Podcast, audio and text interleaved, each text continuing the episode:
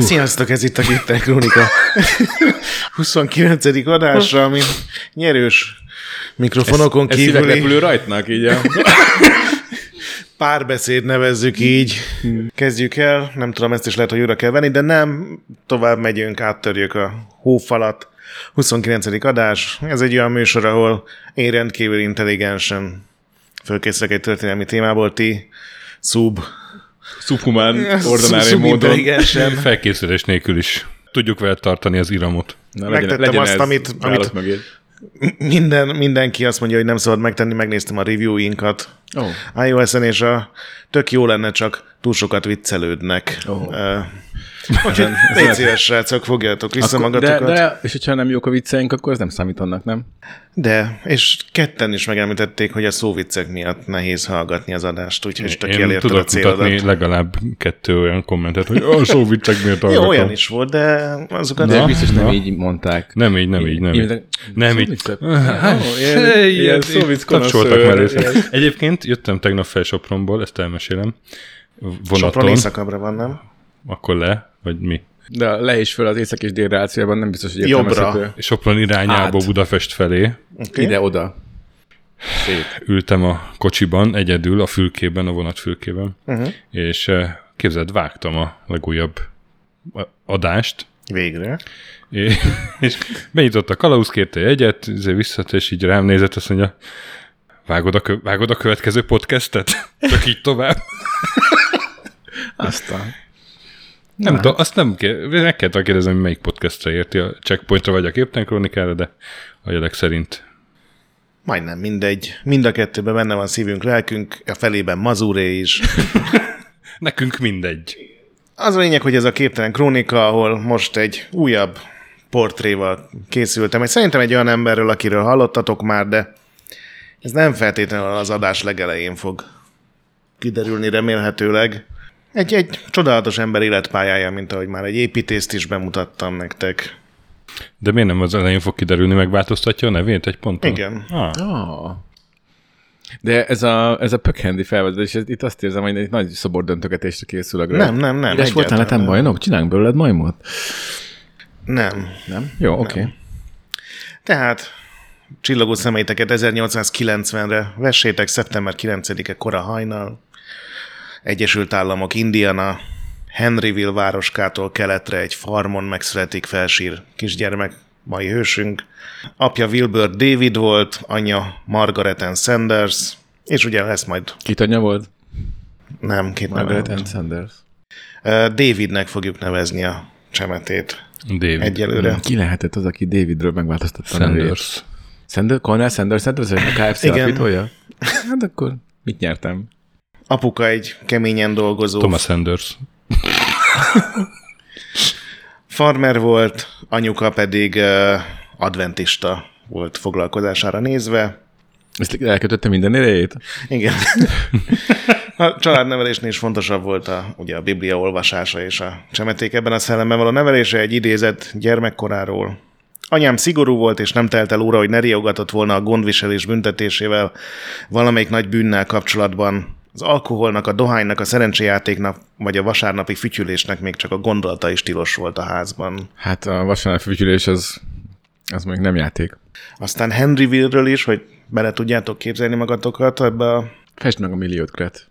Henryville lényegében egyetlen utca volt, ami a sinek mentén vezetett. Máig emlékszem a boltokra. Henry Show vegyesbolt, Erro drogériája, Slam szalonja, ugye a szalon a kocsma. Én nem voltam ott Slam virrasztásán, de mindenki arról beszélt másnap, hogy kivették Slamet a koporsóból, beállították a sarokba és köpködtek az arcára. Hmm. Elég kemény élete lehetett Slamnek. Slambe köpték? Szlembe köpősdit játszottak vele. És aztán még egy, egy Henryville az a város, ahol az embernek egy öltönye volt egész életében. Azt a házasságkötése csináltatta, eltette a szekrénybe, és egészen addig nem vette elő újra, még csak temetésére nem került sor. De akkor se technikailag, úgy értem. Más vette elő, de kétszer hordta. Úgyhogy ö, Henryville ez a nyüzsgő metropolis, uh-huh, Indiana, Párizsa.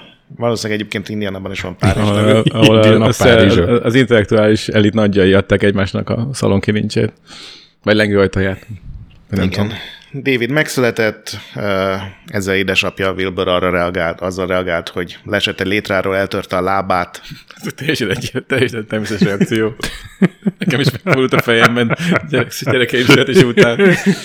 Főleg, amikor nagyobbak lettek. És hát a korabeli egészségügynek köszönhetően a csont sosem forrott össze teljesen, úgyhogy sziszegve mászkált, és már nem is tudott a farm. Sziszegve, már, Hát már mit, fájt neki, aha, Fájt neki, gondolom, jó. Tehát, hogy Csikorgott a két csont Oh, tipre. ilyen párcaszájú volt. Úgyhogy már nem tudott földművelni, hanem a, a, a Metropolisba ment, hentes boltot nyitott és hentesként dolgozott. Öt éves volt Davidünk, megszületett már az öccse Clarence, két hónappal vagyunk a huga, mi, hogy hívják, Catherine születés előtt. Egyik nap a 29 éves apuka lázzal jön haza a hentes üzemből. Sertés influenzát elkaptam? Azt nem tudom, hogy mit kapott el, de, de sajnos az öltönyt elő kellett venni. Ó, öt nappal később a szekrényből, mert hát a láz az, az egy ilyen veszély volt akkoriban. igen, a hasmenés volt a másik, az a, Igen. az a gyakorlatilag vége ennyi. Tehát intézd az ügyeidet, folyó ügyeidet. Oh. Úgyhogy ugye ő volt az egyetlen kenyérkereső a családban, úgyhogy anyukájának el kellett mennie egy ilyen konzervgyárba dolgozni. David volt ugye a család legidősebb férfi tagja, öt évesen, úgyhogy rávárt a feladat, hogy életben tartsa a testvéreit, főzön rájuk, állatokat etessen, művelje a földet, amennyire tudja. Öt évesen? Aha. Hat évesen már keményen kellett dolgozni a farmon. Hát, Nektek is van gyereketek, tudjátok, hogy a hat éves gyerek az erre van uh-huh. gyakorlatilag felépítve. Tíz évesen a szomszéd bérelte föl, hogy írtsa neki az erdőt a farmja szélén. Egy hónapra két teljes dollár fizetést ajánlott neki, Meg... meg A mai áron árfolyama mennyi? kosztott kvártét. és ez, mi, hogyan kellett írtani az Tehát kapott egy fejszét? Aha. Hat éves és gyerek. fűszert. Nem, ez már tíz éves, tehát nem ez már fűrészt, gyakorlatilag... fűszert? Fűrészt. Bocsánat. Na, És, elindult az, és fűszert. elindult az agyam. A két dollár az 55 mai dollárt Sóval kellett behinteni a helyét. Fűszertechnikus volt biztos. Itt is egy idézet a munkájáról. Hát én imádtam ott lenni. Mókusok másztak minden fán, lepkék Amíg és ki nem vágtam őket. Jó, hát azon nem beszélünk. Oké, oké, oké. Lepkék és madarak repkedtek a bokrok között. Talán egy kicsit többet néződtem a keleténél, és így az első hónap végére csak egy acre területet tisztítottam meg. Aztán- Hektár. Az hektár. Nem, ez eh, holdnak szokták fordítani, de Ja, ja, megnéztem, ja. és teljesen más, ez 4 4000 négyzetméter ami szerintem elég sok egy hónap alatt egy tíz éves gyerektől, de, de Mr. Norris azt mondta, hogy ez a munka még az ételt sem éri meg, és hazaküldött. Biztos, hogy ennyire gyűlölte az erdőt? Mr. Norris gondolom vetni akart búzát vagy kukoricát, vagy Legjobb, valamit, legjobb, és legjobb ötlet az erdőben neki látni. hazaérve édesanyja nyilván nagyon csalódott volt, hiszen ez volt a gyakorlatilag a család keresetének a fele körülbelül, amit ő ott megtermelt volna, és akkor határozta el David, hogy, hogy ezen túl, ha kap munkát, ő mindent bele fog adni, és, és hát majd meglátjuk, hogy ez, ez sokszor megpróbált sok mindenbe sokat beleadni. Anyuka megnősült 99-ben, az 1900-as népszámlálásban már özvegyként szerepelt, tehát itt is az öltönyök Elő, előkerültek. Elő... előkerültek, igen. David továbbra is farmokon dolgozott, hiszen 10-11-12 éves gyerekről van szó, de amikor 12 éves lett, akkor anyukája ismét talált egy férjet, egy vegyesbolt tulajdonos nősült be a családba, ő nem fog elpatkolni egy hamar, nem lesz öltönyre. Szükség, ő egy ilyen erős, stram férfiú volt, ezt, ezt főleg David verésével mutatta be a családnak, miután elköltöztek az ő otthonába Greenwoodba. És David úgy döntött 13 évesen, hogy neki elég volt a családi otthon melege, a szeretetteljes légkör, úgyhogy elindult a nagyvilágnak pénzt keresni. Idénymunkás volt, aztán hintófestőként helyezkedett el.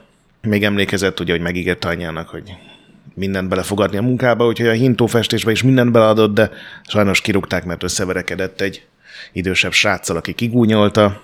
Itt-ott járt iskolába is, a hatodik osztály közepén hagyta ott az oktatási rendszert, ide, itt is van egy idézetem.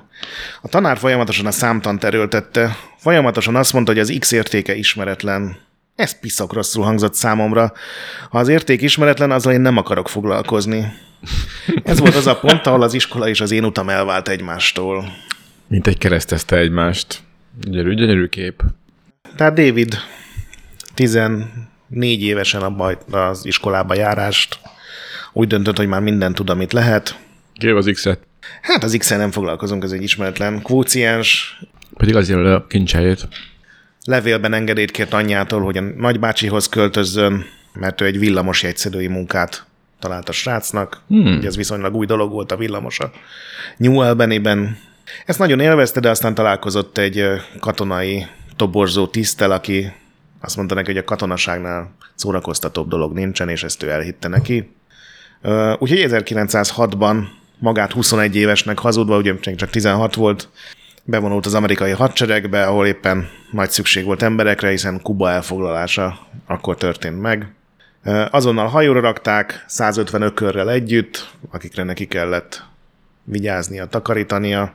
Az ökör... Az ökör közepén állt. Igen. És sajnos uh, itt kiderült, hogy David elég erősen tengeri beteg, főleg amikor az ilyen ökör aromával teli hodályban kellett aludnia, úgyhogy majdnem végig folyamatosan hányt, és 41 font, azaz 20 kilónyi súlyt vesztett, ami szerintem 16 évesen elég. Mai árfolyamon pedig még több. Igen, mai árfolyamon ez 100 kilós lehet. Kubában landolt, harcra készen, várta, hogy mi lesz a feladata, de a tiszt azt mondta neki, hogy olyan jól vigyázott az ökrökre a hajón, hogy itt már tízszer annyi 1500 ökör van, azokra is, akkor felügyeljen, mert rendkívül megbízható, úgyhogy négy hónapot bírt, és aztán leszerelt egy rendkívül vidám visszaúttal, ahol szintén megint végighányt. Tehát a katonaságnál semmi más nem csinál, csak marhapásztor volt gyakorlatilag. Hát inkább takarított alattuk. Igen. De ez azért ez egy mekkora dicséret, hogy annyira jól csináltad, hogy most én látom benned a potenciát, hogy 1500 ökör után és kéne nem- a szartlapátot. Nem adtak neki legalább valami cí- Lapátot? címet, hogy nem tudom, Nem, Senior ökör marha őrmester vagy. bullshit lapátoló izén, Hát nem léptették el munkatárs. tizedessé, vagy valami. Nem, nem, nem, viszont három évvel később, mint mindenki, aki részt vett, megkapta a Kuba felszabadítása érdemérmet, ami mindenkinek járt, aki Kuba elfoglalásában részt vett. Hát mindenki, a, egy holisztikus megközelítésben mindenki ott építi a világot, Igen. ahol tudja. De így, így onnantól kezdve nem nagyon rajongott a katonai szolgálatért. Alabamába költözött, majd látni fogjuk, hogy bejár gyakorlatilag minden államot itt a környéken. Ezúttal nagynényéhez, ahol Clarence öccsével találkozik, aki éppen oda menekült a mostoha apuka elől. Ugye ő lett a második legidő, vagy ő lett a legidősebb gyerek a háztartásban, úgyhogy őt kezdték el csapkodni. Úgyhogy először David egy kovács segédként helyezkedett el, aztán előrelépett a ranglétrán, és a gőzmozdonyok hamutálcáit kellett javít, eh, takarítania, megmosnia éjszakánként. Nagyon specifikus. Igen. Itt nagyon megbízhatóan dolgozott, ugye ez jellemző rá. Beindult a karrierje, következő állomása motortisztítás volt, ami ugye Agyugrás. komplex dolog. Aztán, amikor egy munkás nem jelent meg az egyik reggel, akkor szénlapátolóvá léptették elő, ugye ő volt az, aki hmm. állt a, a szénnel teli kocsi tetején, és lapátolta a, a kemencébe. Ebben már volt gyakorlatilag. Volt referencia Szemet, igen.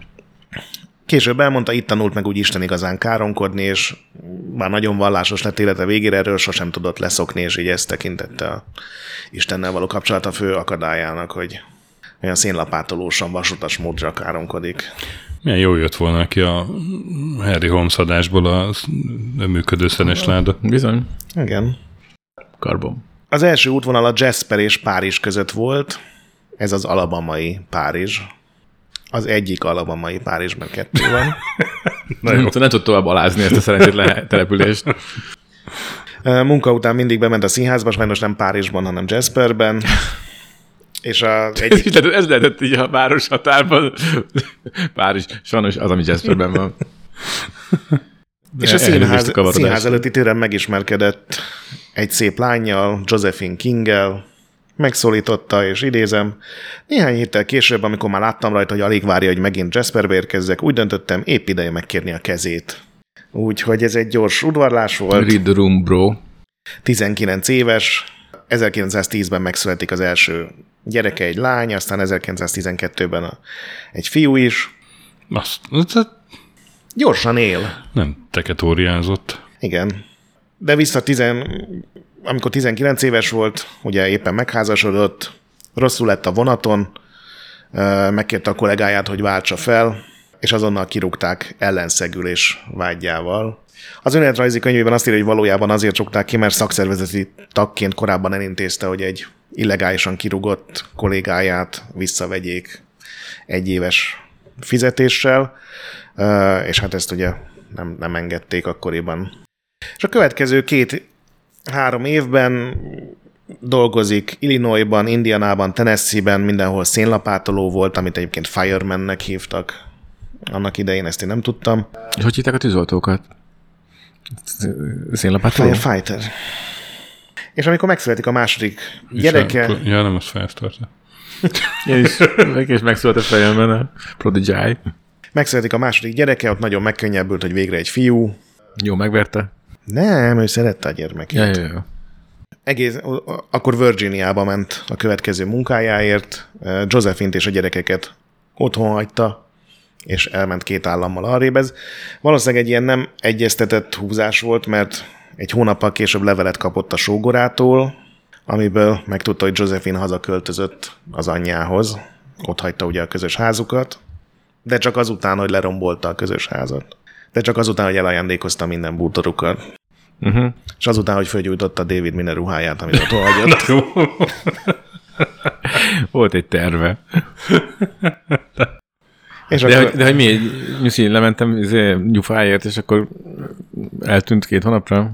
hát itt, itt kétféle nézőpont van. Az önéletrajzában azt írja, hogy hát ott volt állás, oda kellett mennem, de milyen rendes voltam, hogy megvártam a szülést, mert ott, ott legalább segítkeztem. Ja, és a Jonathan nem akarta, hogy elmenjen, vagy pedig Igen, hát tudtam, valamit elfelejtek, ja szólni a feleségemnek, hogy elmegyek. gyakorlatilag két éve házasok, éppen megszületik a második gyerek, és ő elköltözik két állammal arrébb. Uh-huh. Hát, Valószínűleg küldött haza pénzt, tehát nem arról van szó, hogy megszökött volna, csak hát lehet, hogy ezt nem mondta otthon, és ugye idézett a reakcióra a levélre, megint csak az önéletrajzi könyvéből. Egy idő után már nagyon honvágyam volt, látni akartam a családomat, főleg a gyerekeket, ami ugye egy teljesen érthető hozzáállás, és így folytatja. Ezért aztán kitaláltam egy tervet, hogy miként tudnám elrabolni őket. as you do. A föld egyik oldalán volt egy sűrű erdő, és az volt a tervem, hogy ott lapulok meg addig, amíg a gyerekek ki nem jönnek játszani. Akkor felkapom őket, és irány a vasútállomás. Oké. Okay. Hát nem, a pszichológusoknak is meg kell élniük. Nem a világ legjobban átgondolt terve, így ennyiből. Igen, ez olyan... Egyszer kitalált valamit, és úgy, meg, meg, ott úgy megmaradt. Illetve arra gondoltam, hogy egy fa műlábat ragasztok magamnak, és egy zenedoboz fog szólni, miközben kirohanok az erdőből a gyerekek felé.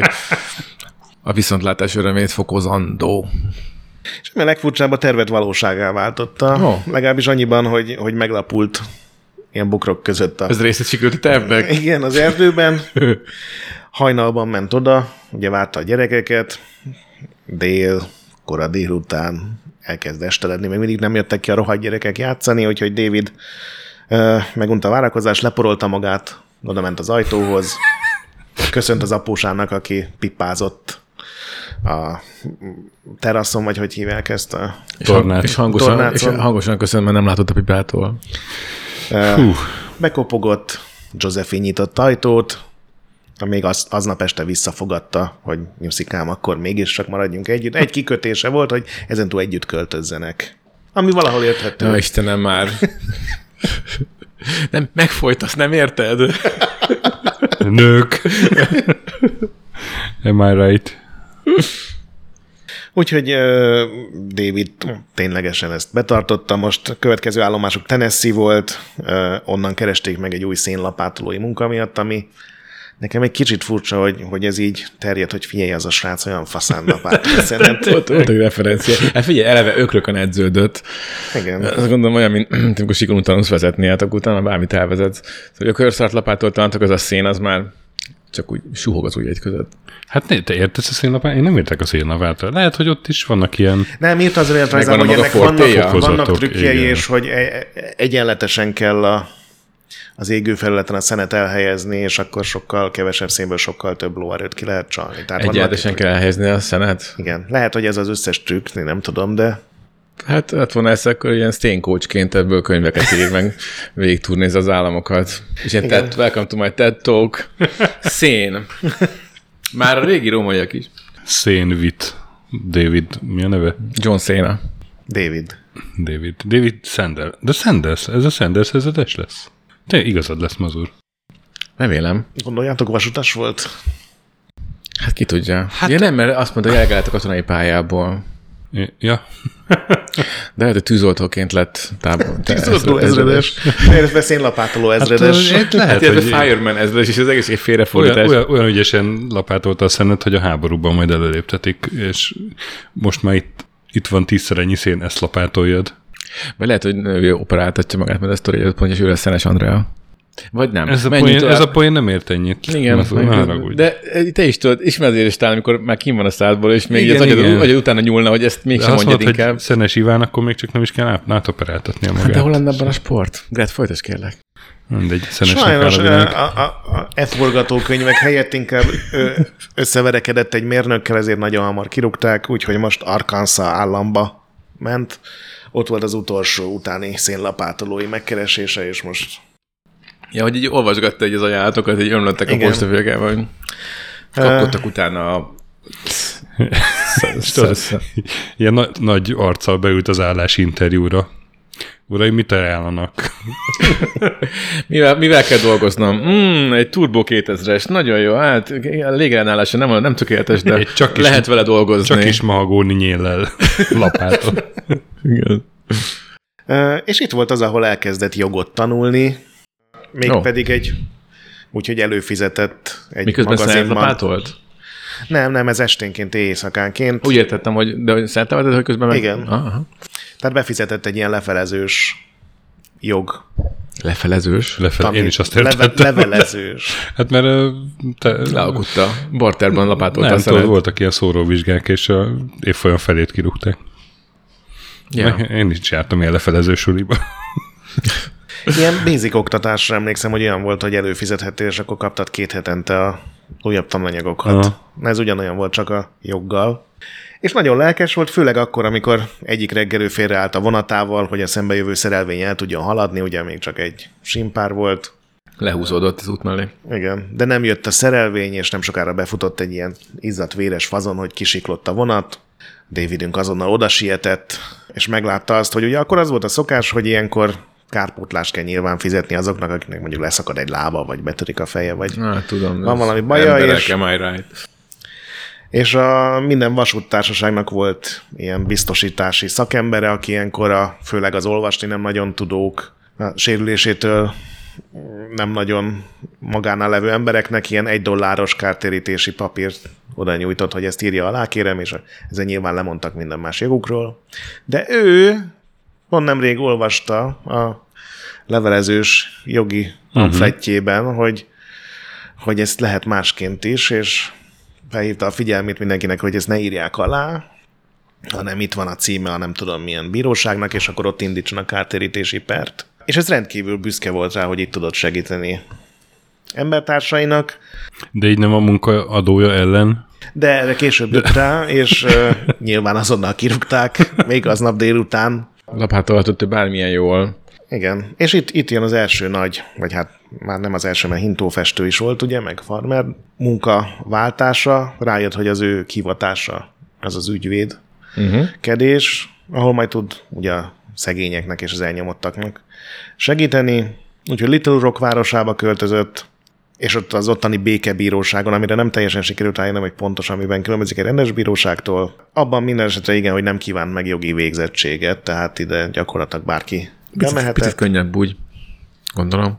Három évig dolgozott itt, ilyen kisebb ügyeken, tehát testi sértésen, meg, meg ilyen este összeverekedtek, és betörött a kocsi ablaka, kifizeti ki jellegű ügyeken, és akkor történt még egy nagy csalódásra, kapott egy olyan ügyet, amit mindenki azt mondta, hogy ezt nem lehet elveszíteni, mert a védencének ugye 300%-os kölcsönkamatot kellett aláírnia, és ugye az uzsora kamatot megtiltotta az állam, de a bíró mégis ellene ítélt, a védenc koldusbotra jutott, David nem kapott egy fillért sem, hiszen ilyenkor mindig a, valami a büntetésekből kapott fizetést, ezért úgy fölhúzta magát, hogy bement az arkanszai törvényhozók elé, ahol hetek óta tárgyaltak egy olyan törvényt, ami a békebíróság hatalmát és feladatkörét csökkentené le. És amikor ő be, becsattogott oda, akkor éppen egy ilyen régi megvakult békebíró beszélt ilyen nyökögő hangon, hogy hát a békebíróság a legfaszább dolog, ami valaha történt a városban, és csak egy, csak egy példát mondjon neki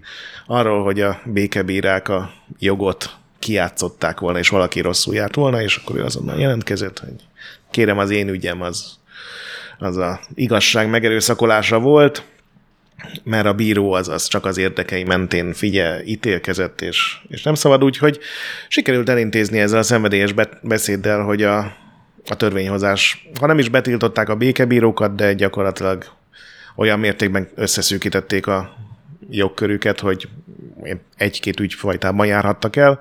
Ezzel megint sikerült a saját munkaadóit ugye kijátszani. A taktikai érzék az nem volt.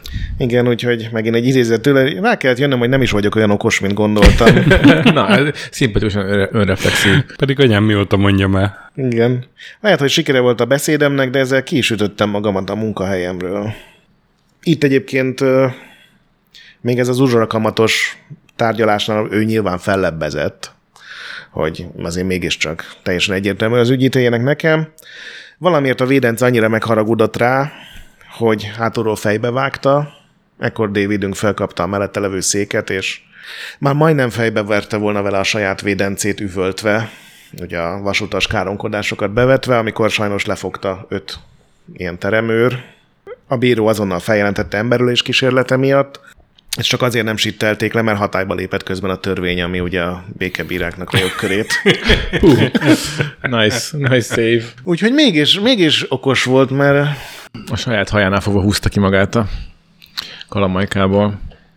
Igen, 26 éves David a csalódás után visszaköltözik Indianába az egész családdal.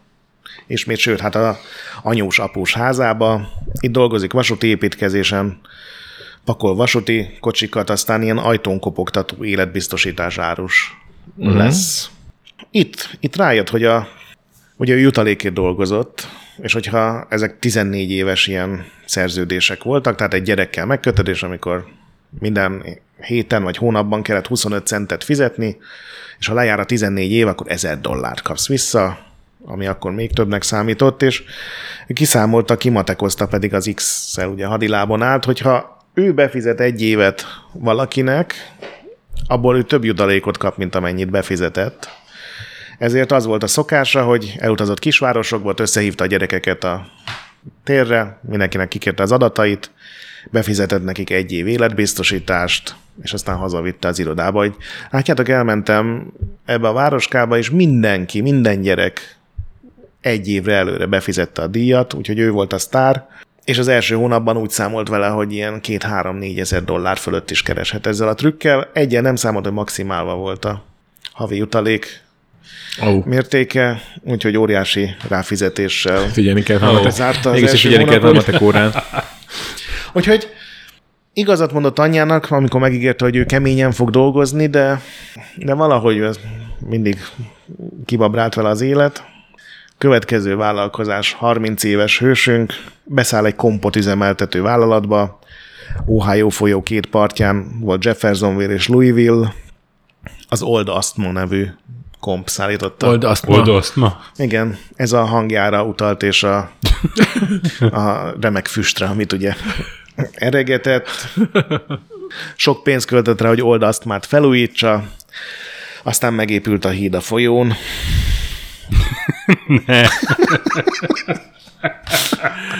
Oh. Hát akkor reci- muszáj reciklálnom egy előző poénom, hogy azt ma vehetetlen lett a hajó. Hát, és értetlen módon visszaesés tapasztalt a forgalomban. Igen, hirtelen csökkenés, nem tudták miért.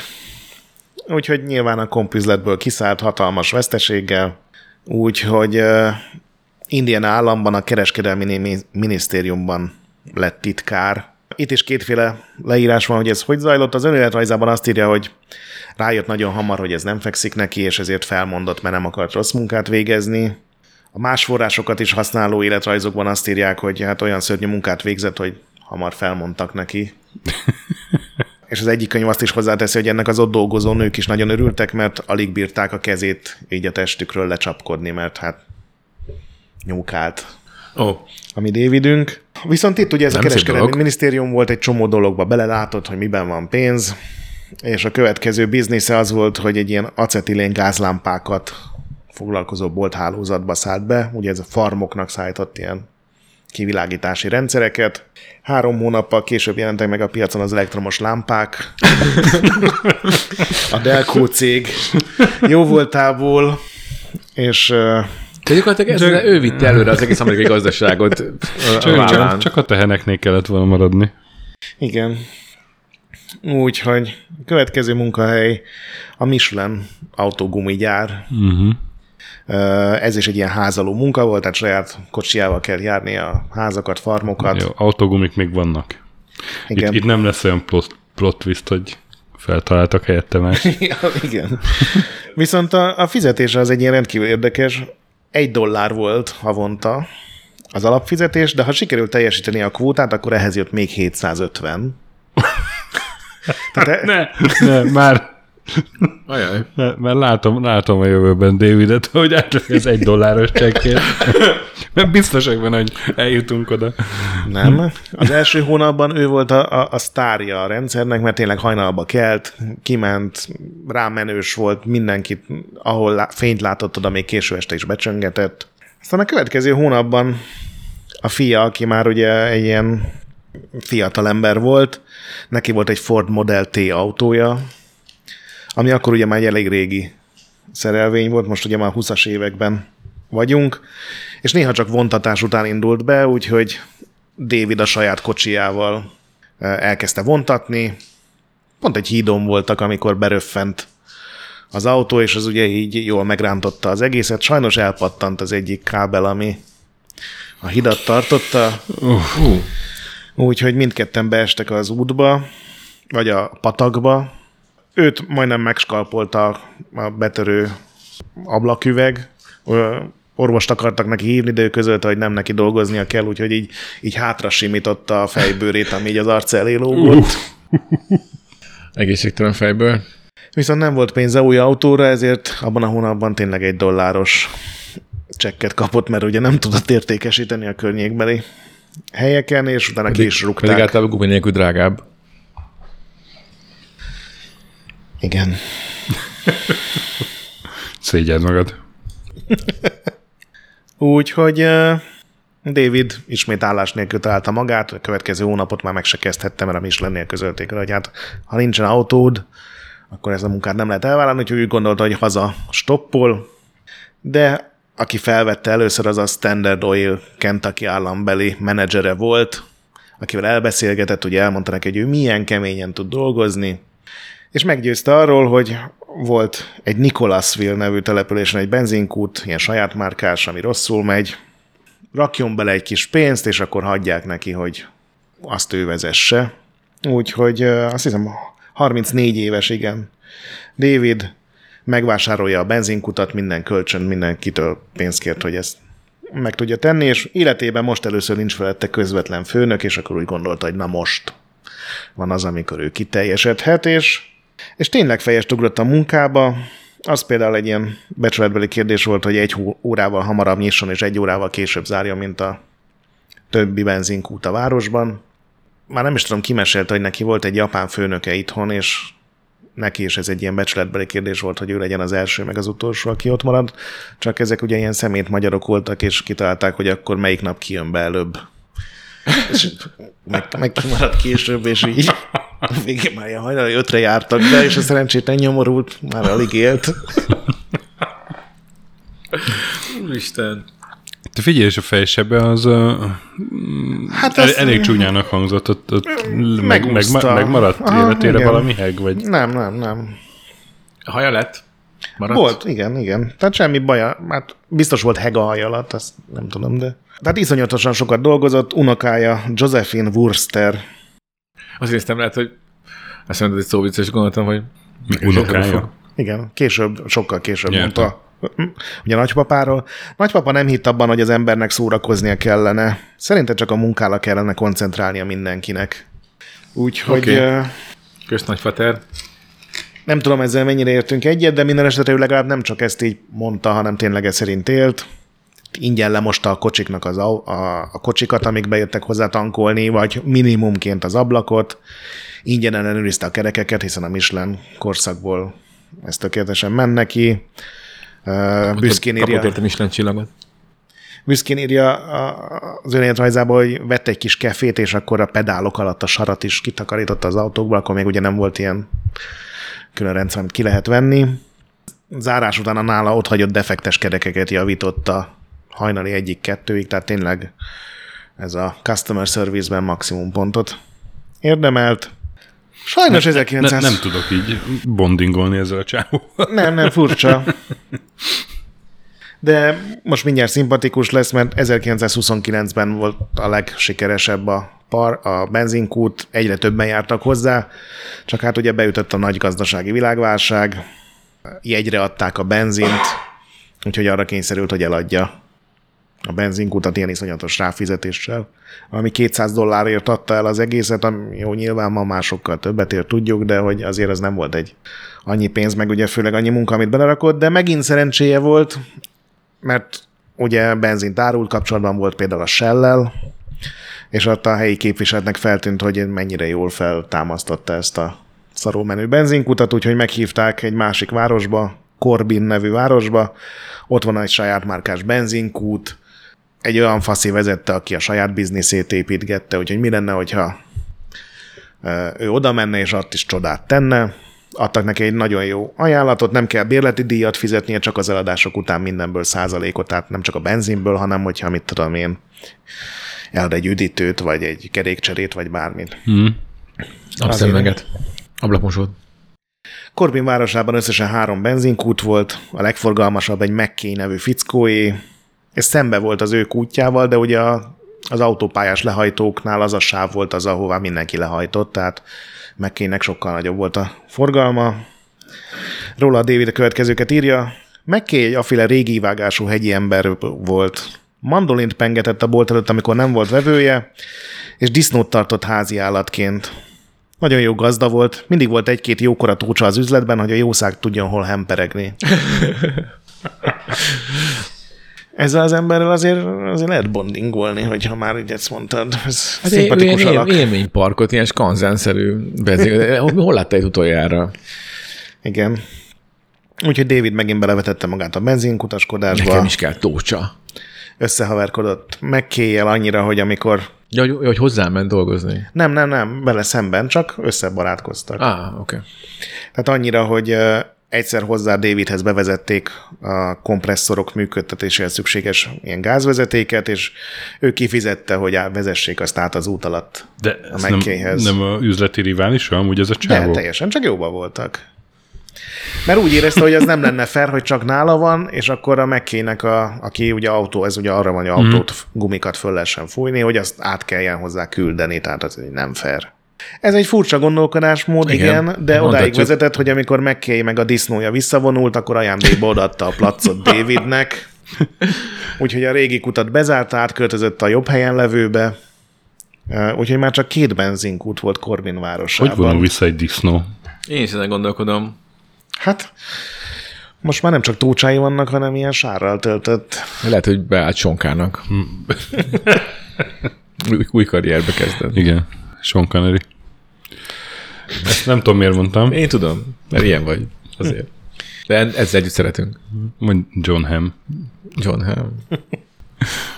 David első cselekedete az új kútnál az volt, hogy 100 mérföldes körzetben minden az útról is látható farmház oldalára reklámot festetett. Ezt is nagyon kitalálta. Az volt az elmélete, hogy a hirdetőtáblákat a helybéli vadászok úgy is szétlövik, mert az ónak a közepét, meg az ínek a pontját, azt minden táblán a vadászok meglőtték, de hogy farmházban nem lőnek be, mert hogy ki akar egy döglött kör miatt egy farmerrel verekedni. Úgyhogy a, a farm hirdetéseket meghonosította a környéken. És ugye mondtam, hogy már csak egy rivális kút volt, Matt Stewart nevű fazoné, akivel Davidünk nem volt jóban. Például azért nem, mert ez a Stewart egyik nap átfestette az egyik farm reklámot. Ő maga kiment egy vödör festékkel, meg egy létrával, és átvestette, hogy inkább az ő benzinkútjára menjenek. David reakciója egy ilyen visszafogott üzenet volt, a lelövöm a fejedet a nyakadról. Na, hát azért még jó, hogy visszafogta magát. Aztán kiment és visszafestette saját kézzel, úgyhogy ez a farm az egy gyönyörű állapotban lehetett. Másnap pont ott volt a benzinkútján két menedzser a Shell-től, nekik elmondta, hogy milyen szörnyű drámákat élnek meg, amikor valaki rohanhamban hozta a hírt, hogy ez a Stuart megint festi át ugyanazt a farmot, most már harmadszor három nap alatt. Úgyhogy... Mert, olyan, mint a Wikipedia szócikkek. Hát azt a farmépületet, igen, azt a reklámot. Ez a, ez az a barn, ez a nagy igen, piros igen, igen. oldalát. Ha? Azon, azon lehet írni. Igen, van rajta hely. Úgyhogy azonnal vette a puskáját, a két shell menedzser az így kacagva, ők is oda mentek a kocsihoz, kivették, nyilván volt benne puska. Hú. Ők így élvezték a helyzetet, hogy, hogy ilyen akcióba kerülnek Hú, milyen, milyen rustikus élmények. Ezt majd elmesélem a klubban. Ú, lenne lőjünk valakit. Azonnal én úgy képzelem, hogy csikorgó kerekekkel ilyen hatalmas porfelhőben megállnak a farmház előtt, ahol ez a Stuart az éppen a ugye létre tetején volt, és éppen fel az íre a pontot. Igen, de Stuart meglátta őket, felkiáltott, leugrott a létre tetejéről, ami szerintem rohadt kockázatos dolog. Hát uh, három puskással szemben nézve vétető döntés. Fölkapta a saját puskáját, és oh. fejen lőtte az egyik shell menedzsert. Ó. Oh. oh. Hoppá. A másik már fejben szól, na ebből tényleg jószor lesz. Ha megélem, elmesélem. Úgyhogy... Fe, tehát meg is halt. Igen, azonnal eldőlt. Hát, hát a fejbe lőtte akkor, ja. hát, amilyen puványok voltak lehet. ezek a sármenedzserek, kinézem belőle, hogy meghalt. Igen, azonnal eldőlt. David és a másik menedzser visszalőttek, valamelyikük vállon találta Stuartot, nyilván kívták a rendőrséget, mindenkit letartóztattak, Stuart beperelte Davidet, az állam beperelte Stuartot, ugye ki kellett vizsgálni, hogy ki lőtt meg, miért lőtt meg, hogy volt az az egész helyzet. Davidet végül önvédelemre hivatkozva felmentették, mert ő meg az életben maradt selles, azt mondta, hogy a Stuart lőtt először. Stuartot emberülés miatt 18 év fegyházra ítélték, vidám kis közhely, hogy két év múlva Shell Manager családja által lefizetett börtönőr meggyilkolta a cellájában. Tehát oh. az igazságszolgáltatás tökéletesen működött. Itt Amikor azt mondod, hogy vidám. Hát van az a nézőpont. De hát akkor már csak egy, egy Igen. benzinkút maradt. Így van. Csúcson, csúcson. Ez volt itt a, a vidám fordulat. Igen, nem viselte meg a pereskedés, csak, meg csak a... egy sejmenedzsernek kell meghalni érte, de hát meg utána erre a az bőr, áldozatra hajlandóak A bőriben aztán az izé megszurkáltam. Jó, hát jó, hát. Az két évvel később volt. Jó, történik, az a bőriben marad. Hát, Úgyhogy akár fel is adhatta volna a dolgot, és így belepihenhetett volna, ugye nincsen konkurencia, de a kút már hamarosan 24 órában van nyitva az államban először, és továbbfejlesztette a, a, a vevő kiszolgálását. Hetente kétszer, vagy hajnalban, vagy késő éjszaka kiautózott a környékre, egy ilyen 300 mérföldes utat bejárva minden alkalommal. Akkor zajlott ugyanis ez a államilag támogatott útépítő program, ez a WPA, és gyakorlatilag minden héten máshol voltak építkezések, és ezt olyan ilyen protovézként megosztotta mindenkivel, hogy figyelj, ma nem menjetek arra, mert ott van az építkezés, és ez megint csak megnövelte a népszerűségét. Itt jön egy nem vidám fejezet az életében. Ez, ez fake véz. Na jó, mindegy. Mindegy, mondom, mindegy, menjünk tovább. Mondjad már. Jó, hát akkor 32-ben 20 éves gyermeke, a fia sajnos meghal, a tüszős mandulagyulladását kezelik, de koszos eszközökkel és vérmérgezést kap szegény. Ó, szegény. Hm. És ö, ebbe úgy tűnik, hogy a házasság is ilyen belerokkanni látszik, hogy ezt így nem bírja feldolgozni. Viszont a társadalmi helyzete az egyre jobb. Ugye a pénze miatt egyre ismertebbé válik Corbin elit köreiben, ami nem tudom mi lehetett így a 30-as években egy pici a Kentucky városban. Bálokon. Belép a humanitárius Rotary Clubba, önkénteskedik az Alcoholics Anonymousnál, önkénteskedik egy árvaházban, karácsonykor ételt oszt, árvaházba fagyi készítőgéppel jár ki, maga is dolgozik a benzinkúton, tehát az ilyen... elvágnak adott egy, egy nyalókát, persze fejenként. Ilyen, ilyen, ilyen nem száll el a pénzétől, meg a bevételétől, és Így megismerte a legszegényebbek életét, ami elsősorban a, ezeken az útépítéseken dolgozó ugye munkások, akik ilyen munkásszállóban helyeznek el a családjukkal, azokkal így össze ismerkedett, és rájuk koncentrálva új vállalkozást indított. Esetleg van-e tippetek? Azt mondom, hogy mielőtt kimondod, valami sokkal őrültebbre gondolj is. Um, mi, mi az átkötés, bocsánat? Hát, hogy megismerte a helyi ilyen munkások, szegény munkások életét, akit ugye az Aha. útépítésre tereltek oda ilyen nagy tömegben. Hát, hogyha munkások élete, akkor, akkor lehet, hogy street food, és kiállt a karavannal a hodogot készíteni a Még munkásoknak. mondom, mielőtt kimondod, sok, valami sokkal vadabbra gondolj. Akkor szénnel töltött izé, street food, nem tudom. Um, a szén lehet, hogy visszaköszön azt egy ilyen... Mobil bordélyház. Hű. Azt mondta, hogy gondoljuk mondok egy, mondok egy idézetet, és, és aztán majd megint megkérdezem. Neked van üzleti érzéked. Fogtam egy teli zsíros bödönt. Aha, ez még, ez, ez még bármelyik ötlet lehet. Simán, simán. Beletettem az ollóimat, a gészt és a vazelint. Hát, no king shaming. Hm. És amint jött a hívás, csak betettem a bödönt a kocsiba, és már mentem is. Még egyszer, még tett bele, bocsánat. Az ollókat, a gészt és a vazelint. Ne. Ollókat, ne. gészt és vazelint. A, bödö, a zsíros bödönbe? Uh-huh. Erre épült az ő új vállalkozása. Nem, nem. Félig jótékony nem, vállalkozás. Nem, már el, nem, nem merek találgatni. Vannak ötleteim, de taktikusan hallgatok. Amatőr szülész lett a... Uh-huh. Jó, fú. nem tudom, mire gondoltál. Mindegy is. De hogy azoknál a ilyen szegény családoknál, akik nem tudtak megfizetni orvost, vagy főleg kórházat, azokhoz jött a telefonhívás, és ő ment a zsíros vödrével, Bába? zsíros... Aha, csak képzés, tudás. Ment a bába. De és biológiai a... ismeretek és hasonlók nélkül. És a, a zsíros bödönben volt zsír is, vagy ez csak a... Volt, mert gondolom az... Azzal fertőtlenítette? Aha, ah, ez okay. az én tippem, ezt nem bontotta ki bővebben, de igen. Hú, ez egy népszerű vállalkozás volt, legalább egy gyereket róla neveztek el, amit nagyon büszkén ír a rajzikönyvében, de aztán beütött a krak egy tragédia, ami után nem tudta folytatni ezt a munkáját. Sajnos az egyik csecsemő házasságon kívül született, és ezt nem tudta feldolgozni, hiszen ő vallásos ember volt, és... Hogy világra segített egy... Uh-huh. Egy sátánfattyát? Zabi gyereket? Igen. Hát oké. Okay. A következő kalandja Davidünknek egy korrupt rendőrrel volt. De hogy, de hogy akkor itt, itt, itt szögre akasztotta a zsíros bödöntés, izé, és uh, bedobta a kandalóba a gézteket. Oké. Okay. Hát jó.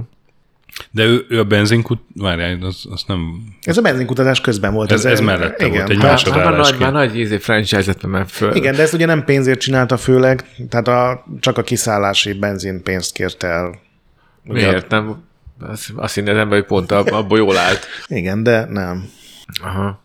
Hát lehet, hogy ez volt a, lehet, hogy szeretett nem tudom, melyik részét szerette a szakmának, nem akarok találgatni, és akkor, és akkor ez, ez, ezzel jótékonykodott. Igen, de az önéletrajzában leír például egy olyat, hogy, hogy kiért egy terhes nőhöz a dzsumbói közepére, hát autótól gond... két kilométer. Hát nem terhes nőkhöz kimenni bíros bödönnel, meg számokkal, az mondjuk sokkal kínosabb beszélgetésekhez vezethet. Én megtapogatta a hasát a nőnek, és nem érzett ott semmit, és ilyen leírja, hogy hogy ment egy orvoshoz, és a kocsmából kellett kirángatni a tök részegen, és 10 dollárt kellett neki fizetni, hogy jöjjön el, és visszamentek, és az orvos csinált egy pici mozdulatot, és a gyerek ugye oldalfekvésből, normál fekvésből váltott, vagy nem tudom, melyik a rossz fekvés, és tehát nem értett teljesen a, a szülészethez. A, a trükköket nem sajátított el, de állítólag csak, csak nem... majd ez az orvosin. Igen. Levelezőn kiárt a szülészetet. De a következő kaland ugye egyre többször kezdte hallani, amikor ugye mosta a kocsikat meg, mert ezt még mindig csinálta, pedig már jó menő üzletember volt. Van egy korrupt rendőr, ami főleg a turistákra vadászva mindig feljelenti őket, valami kamu indokkal, gyorshajtás, vagy nem volt, nem tudom, pótkerek, nem tudom, a 30-as években miért lehetett kamu indokkal leinteni valakit. És aztán a békebíró meg a helyi főügyész játszott össze, ők maximális pénzbüntetést róttak ki, és aztán egymás között szétosztották a pénzt. És ez ugye egészen addig fajult, hogy már így kezdett terjedni a hír, hogy Corbin egy elég szarhely, hogyha messziről jössz. Úgyhogy voltak emberek, akik inkább tovább mentek egy városnyival, és ugye ez már neki is kezdett kínos lenni, meg rosszul jött az üzletnek, úgyhogy visszatért a jogi, az ügyvédi múltjához, és írt egy szórólapot, amire az volt írva, hogy ha valakit feljelentenek, akkor pontosan miként tudja másik városba átkérni a tárgyalást, ahol remélhetőleg már nem a korrupt bíró meg ügyész lesz, az ügyész azonnal feljelentette engedély Ők láttak fel ezeket a sérelem érte táblákat, amik azóta is van Amerika? Igen. De azonnal feljelentették engedély nélküli jogászi munka végzésért. David beleállt a perbe, elolvasta a saját szórólapját, átkérte a másik városba a pert. Oké. okay. Pro gamer move. Igen. Ahol fel is mentették, hiszen ez nem jogászi munkavégzés volt, hanem csak szórólapon tanácsokat osztogatott, ami... Nagyon szép. Ettől nem lett vége a turisták lehúzásának, úgyhogy David következő cselekedete egy ilyen 6 méter magas, 10 méter hosszú hirdető tábla eregetése volt a, ott a benzinkút mellett, tehát a legforgalmasabb úton a városban. Kerülj el Corbin várost és Whitley megyét. Egyes rendőrök fel fogják jelenteni, és Walter Ray Smith ügyész 40%-ot kap minden autós büntetésből. Hát elég konkrét dolog, bármilyen... Á, egy picit állítólag. nem, ezt nem írta. Sajnos itt, itt rontotta el. Oh. Ezt nem írta oda, úgyhogy azonnal beperelték 20 ezer dollárra, ami akkoriban ilyen tényleg ilyen milliós összegnek megfelelő volt. Peren kívül megegyeztek, de a környező államokban is akkora port kavart az egész ügy, minden lap cikkezett erről, meg megírta, hogy tényleg van egy ilyen dolog, hogy megugrott a népszerűsége, az ismertsége.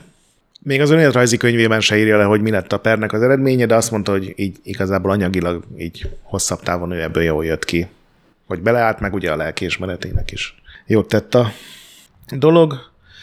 Úgyhogy még sikeresebbé válik, ugye fejlődik az ipar, ugye környéken egyre több teherautó járkál, és megint tovább fejleszti a benzinkútját, külön parkolót nyit a teherautóknak, meghallgatja őket, hogy milyen panaszaik vannak, hogy lehetne segíteni őket. Mindenki azt mondja, hogy rohadt idegesítő, hogy kaja miatt két helyre is el kell menni, ezért kiürít egy raktárként szolgáló pici szobát, használt linoleumot rak a családi házból átvonszolja az ebédlőasztalt, meg a összesen hat széküket, és édes süteményt, főtt babot, sztéket, sülcsirkét kezdett el árulni. Ha nem volt vendég, azt ebédelte a család, ha volt vendég, akkor aznap csak későn hettek. Francba jön valaki. Megnyitotta a hat személyes mini éttermét, ami tök jól ment, ő maga főzött, ezt élvezte is, nem sokára bezárta a benzinkutat, és annak a helyén éttermet húzott föl, pedig a színezem, hogy a kettő jól kiegészítette egymást. Igen, de ezt sokkal jobban élvezte. Az ugye százszázalék munka volt itt, meg saját arszpolitikáját meg alázva élvezte is, amit csinál. De rövid idő múlva az étterem több pénzt hozott, mint a csúcsra járatott benzinkút. David a város legismertebb alakja lesz. Milyen Davidről beszélünk? Most így az a Davidről beszélünk, akit Kentucky kormányzója 1934-ben jótékonysági tevékenysége miatt egy ilyen tiszteletbeli titulust ad. Nem mondod. Ezredes lesz. Oh, hogy, hogy ráéreztem? Hmm. Sajnos ráéreztetek Harlan David Sanders ezredes lesz. Az elején mindenki tudta, hogy ez csak egy ilyen civil mókás kitüntetés, ilyen amit a Kentucky kormányzó kezdett el osztogatni. Amikor ő megkapta, már több mint három ezren voltak így ezredesek. Az élete végén már ez már így néha komolyan vette ő is, meg mindenki. Tehát az FBI ak- aktájában például katonai rangként szerepelt. Hm. Én miért, miért volt róla az... FBI akta? Mindenkiről volt akkor FBI akta, mert Edgar J. Hoover egy őrült barom volt. Na, ez már egy másik adásból esetleg kiderül. Úgyhogy Colonel Sanders damn. még nem úgy nézett Hú. ki, ahogy ugye az éttermeken látni szoktuk. Nem volt a nyakában az a kis masni? Még nem. Bowling tie, utána néztem. Bo- ez a neve Bowling tie? De kecske szakála volt? Nem, még az sem. Mm. És még most ugye 34-ben vagyunk, akkor ugye 44 éves, valószínűleg még nem is volt ősz. Mm, csak egy, egy egyszeri jótékonykodó étterem tulajdonos. 37-ben megvette a szomszédos épületet, azt egy 17 szobás motellé alakította, és ez lett a Sanders Court and Café, ami ma újraépítve múzeumként fogadja a csirkére, csirke történetre vágyókat. hát csirke történet mondjuk, ez a, a csirke, csirke történet legvéresebb A csirkék valószínűleg nem így, nem ezzel dicsekednének, teljesen igazad van. Ilyen, ilyen csirke holokauszt emlékműként tartják számon valószínűleg. Hotel nagy turista látványossága egy minden reggel, vagy délelőtt 11-kor bőgni kezdő szamár volt, amit... Ez elég inkább szegény környezet lehetett. Igen, 34-ben vagyunk, Vannak nincs ezek, még a, tévé. vannak ezek az úti kalauzok, tudod, hogy ilyen, ilyen, ilyen, utazási prospektusok, és egy kis ik- ik- ikonokkal jelzik, hogy a szolgáltatások, és el tudom képzelni, hogy Ilyen wifi áthúzva nincs wifi, de van szamár. De mikor kezdett bőgni a szamár? Délelőtt 11-kor majdnem mindig tök pontosan. Azt a... És, De akkor lehetett hozzá tudni, hogy annyi, ennyi az idő. Akkor van 11, amikor a Donkey Kong. Hú, ez gyanútlanul figyeltem, és lám mi lett az eredménye. Meg is égettem magamat. Úgyhogy ez a turistáknak egy fantasztikusan humoros és szórakoztató dolog volt, hogy egy fához kikötött szamár így bőg. Hát, oké. Idézet, nem tudom, hogy miért bőgött annyira a szamár, de fantasztikus szórakozást hozott az életünkbe. Ez a vendégkönyvből? Nem, ez az önéletrajzból. De elképzelek, valaki ezt beírja az e- vendégkönyvbe, hogy Igen. a, a, a csirke, szamár. a csirke elmegy, de el, a szamár, hát szakadtunk, szakadtunk. Ha legkezebb hozom az egész családot. Egy fontos szabály volt a motellel kapcsolatban, senki nem vehetett ki szobát, aki száz mérföldnél közelebb lakott. Erre van-e megfejtésetek? Senki nem vehetett ki szobát, aki száz mérföldnél közelebb hát, mert- lakott. Mert Az étterembe mehettek, de a motelbe nem. Majd különben oda jártak volna lopott pásztorórákra, hogy mondjam ezt. Igen, a finoman. házasság kívüli szexet Igen. Ne. uh, Colonel Sanders De ellenezte. milyen, ö, milyen rafkósan ment elébbé a dolognak. Igen. Már bocsánat, lehet, hogy ez nem kellett volna azonnal kitalálnom. Nem, teljesen, teljesen jó, hogy kitaláltad, mert kezded megismerni a mai hősünket. Összeállt benned a... Illetve a hallgatók is tök itt. Igen. Ekkor Colonel Sanders serpenyőben sütötte meg a csirkéit. Ugye a másik ez, ez megoldás... újítás. A másik, igen, mert mindenki deep fry, ugye ez az olajba bele süppesztve. Az sokkal gyorsabb volt, de hősünk szerint az elvesztette az ízét a csirke. Ne, el kell teríteni a szénen egyenletesen. Az a Nem, titka. nem, nem, ennél sokkal, sokkal modernebb utat választ. 1939-ben jelentek meg az első ilyen nagy nyomású kukták, amiket ö, zöldségpárolásra találtak ki, de Sanders vett egyet, kerített valami mérnököt maga mellé, és ketten átalakították úgy, hogy csirkét is meg tudjon sütni, és akkor elvileg gyors volt, de megmaradt benne a serpenyőben sütés íze, és ez volt az egy első nagy csele. Ha. 1939, ugye az első kukták elkezdtek dolgozni, nem sokkal később, nem biztos, hogy összefügg, nem sokkal később a konyhában tűzütött ki, egy órával később már az étterem meg a motel is leégett. Ez se- tényleg senki nem mondta, hogy a kukták lettek volna, ez csak szerintem elég gyanús, hogy a vadonatúj házilag megszerelt kukta installálását követően hamar A sufni tuning. igen, volt biztosítás az egészen, úgyhogy még várt a pénz beérkeztére, addig átgondolta az egész életét, a karrierjét, a jövőjét, és végül egy ilyen uh, laoce mélységű megállapítást tett. Rá kellett jönnöm, hogy egy embernek csak egyszer tudunk ágyat adni, etetni viszont akár háromszor is lehet. Ezért aztán Naponta. motel nélkül, igen. Motel nélkül építették újra, 142 ülőhelyes családi étterem, azonnal siker lett.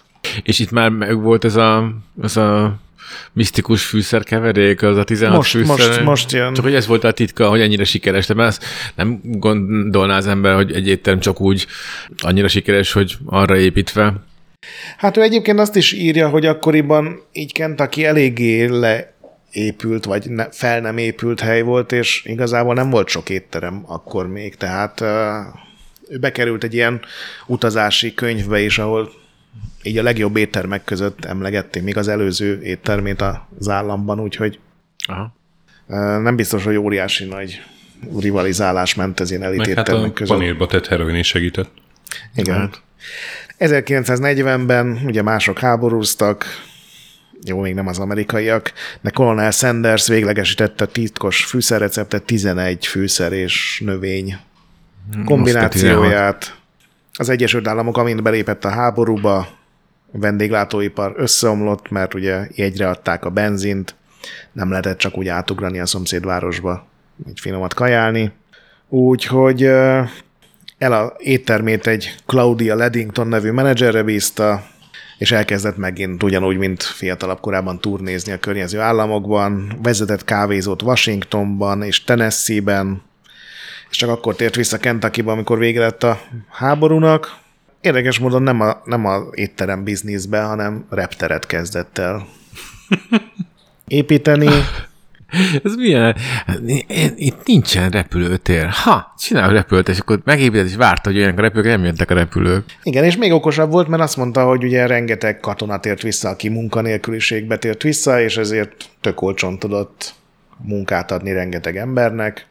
Megépítette Corbinban a repülőteret, egy befektető meggyőzte, hogy van 20 kilométerre London, sajnos London is van Kentucky-ban.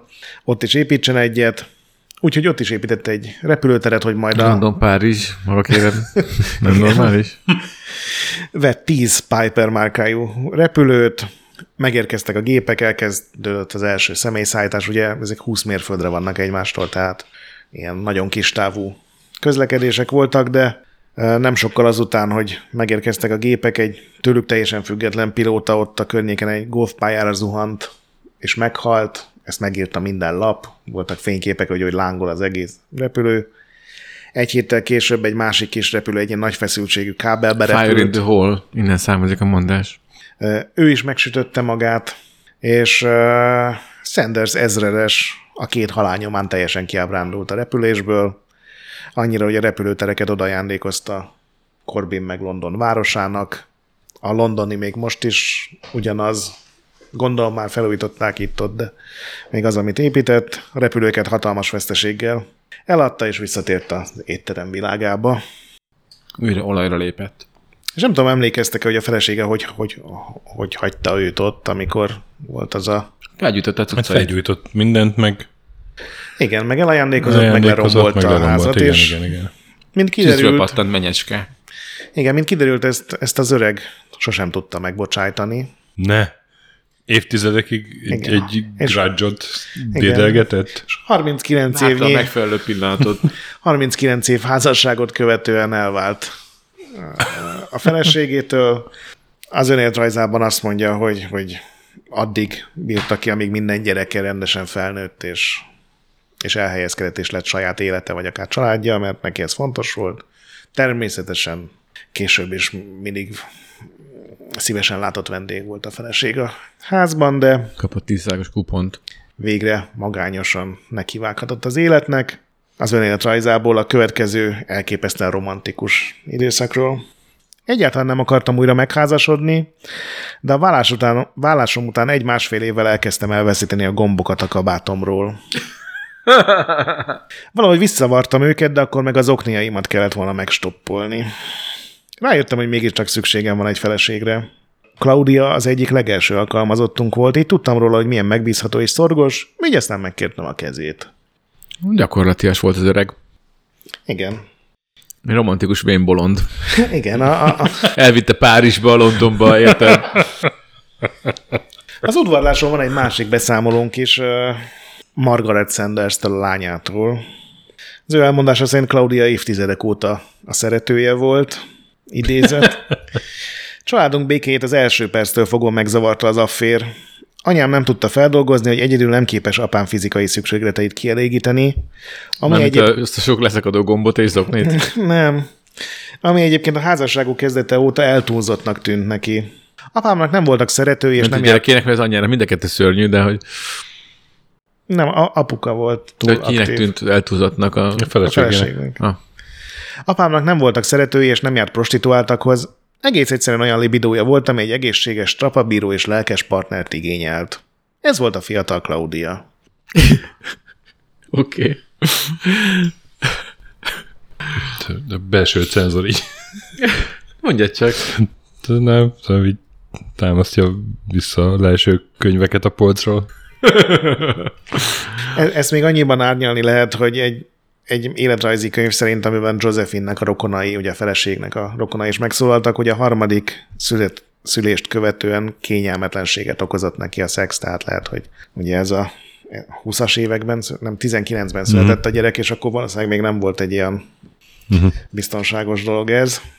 De hát a fiatal Claudia Sanders ezredes támasza lett a későbbi éveiben. Miért nézel rám? Mondja csak.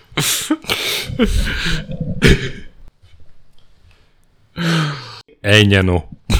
Na. Igen, ez főleg azért furcsa, mert ugye a motelben nem szállhatott meg senki, nehogy házasságon kívül igen, igen, igen. szexre kerüljön sor, meg előtte ugye fölhagyott a szülészkedéssel. Egy, mert... lehet, egy házasan, házasan kívüli viszonyszobájuk volt, és ez, mind, ez Sajnos az egész volt. nap 24 hétben. Meghívták a Chicagóba az amerikai étterem tulajdonosok gyűlésére, hiszen sikeres éttermet vezetett, világháború után vagyunk, összeállnak az üzletemberek. Itt is idézett. A következő három-négy napban olyanok voltunk, mint a csótányok.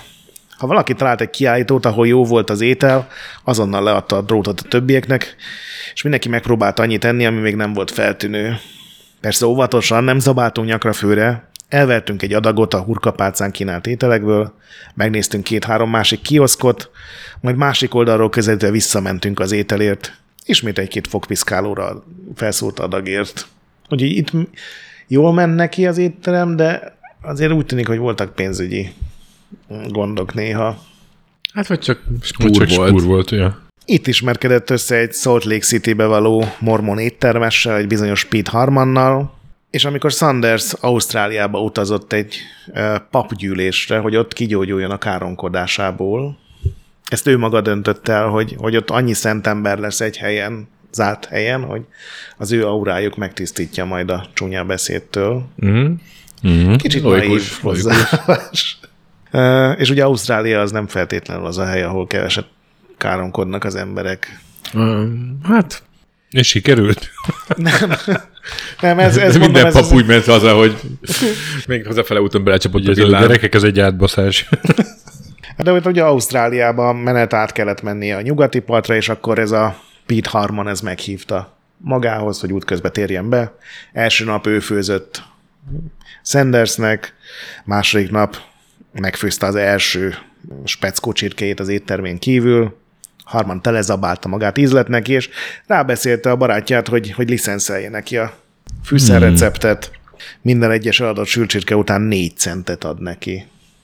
Ez volt az első éttermi franchise-olás Amerikában. A Sanders tovább utazott Ausztráliába, hazatérve ismét betért a barátjához, akinek az étterme fölött már egy ilyen két méter magas tábla volt, Kentucky Fried Chicken, tehát az első KFC Utahban nyílt meg tulajdonképpen. A nevet egyébként nem is ők találták. Az UFC már foglalt volt valószínűleg a igen. Tehát a reklámfestő találta ki, mert valami nagyon körmön font üzenetet akartak fölírni, hogy nagyon finom csirke egyenesen Kentuckyból. Aha, ez catchy, de lelővidhetnénk mondjuk a negyedére? Ez nem fér ki. Tehát a jelfestő ember, akit fölbéreltek, arra ő találtak egy Kentucky Fried Chicken. A logóval, meg mindennel. A színekkel is. Harmannak az éttermi menedzsere találta ki a szlogent It's finger licking good, vagyis magyarul nagyjából, hogy megnyel, olyan jó, hogy megnyelod utána mind a tíz ujjad. Rávették sanders hogy menjen el egy rádióba, és mondjon fel egy rádióhirdetést, tehát tényleg teljesen beindult a franchise-olás. Mennyi idős most? 52-ben vagyunk, akkor 62 éves. Tehát elég idősen kezdődött, és még ugye nem vagyunk ott, hogy ez egy friend sorozat, vagy egy ilyen hálózat legyen.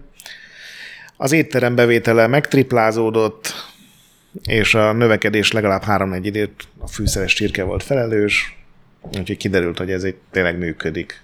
Ez a kaja, Harman találta ki, tehát ez sem Sanders volt, hanem ez a másik fazon, akivel egyébként élete végéig jóban maradt, tehát ott nem voltak átverések, meg ilyesmik, hogy a nagy adag sülcsirkét elvitelre is lehessen kérni, egy karton vödörben tulajdonképpen. Ami hát azért az egyik pillére lett a kapi, amerikai kultúrának. Igen. A fine Egy dining. vödörből te fine állat. dining. Igen, a tévé előtt. A kocsiba fogod megenni? Igen, a sportot nézve, hogy fussál már, te állat! 1953, tehát egy évvel később az Eisenhower adminisztráció hatalmas beruházást hirdet, óriási autópályaépítést, akkor építettek gyakorlatilag minden olyan autópályát, ami ma is átszeli Amerikát.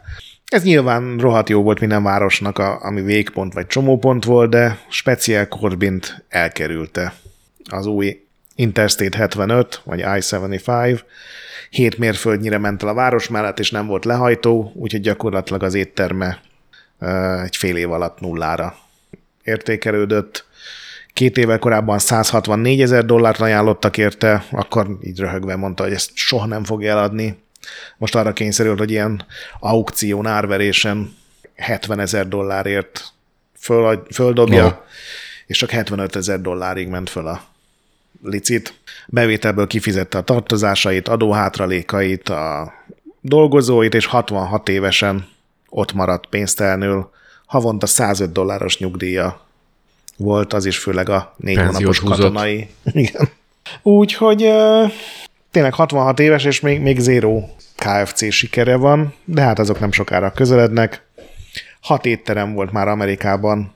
De ami... ezekből ő kapott royalty Igen, akkor. ez egy kezirogyaton. Hát ez a, ez a csirkénként 4 cent ez, ez érkezett, később ez 5 centre emelkedett, mert ugye van 5 centes pénz, és akkor azt így könnyű volt elküldeni neki. Na, de mennyi csirkét esznek meg egy nap vajon?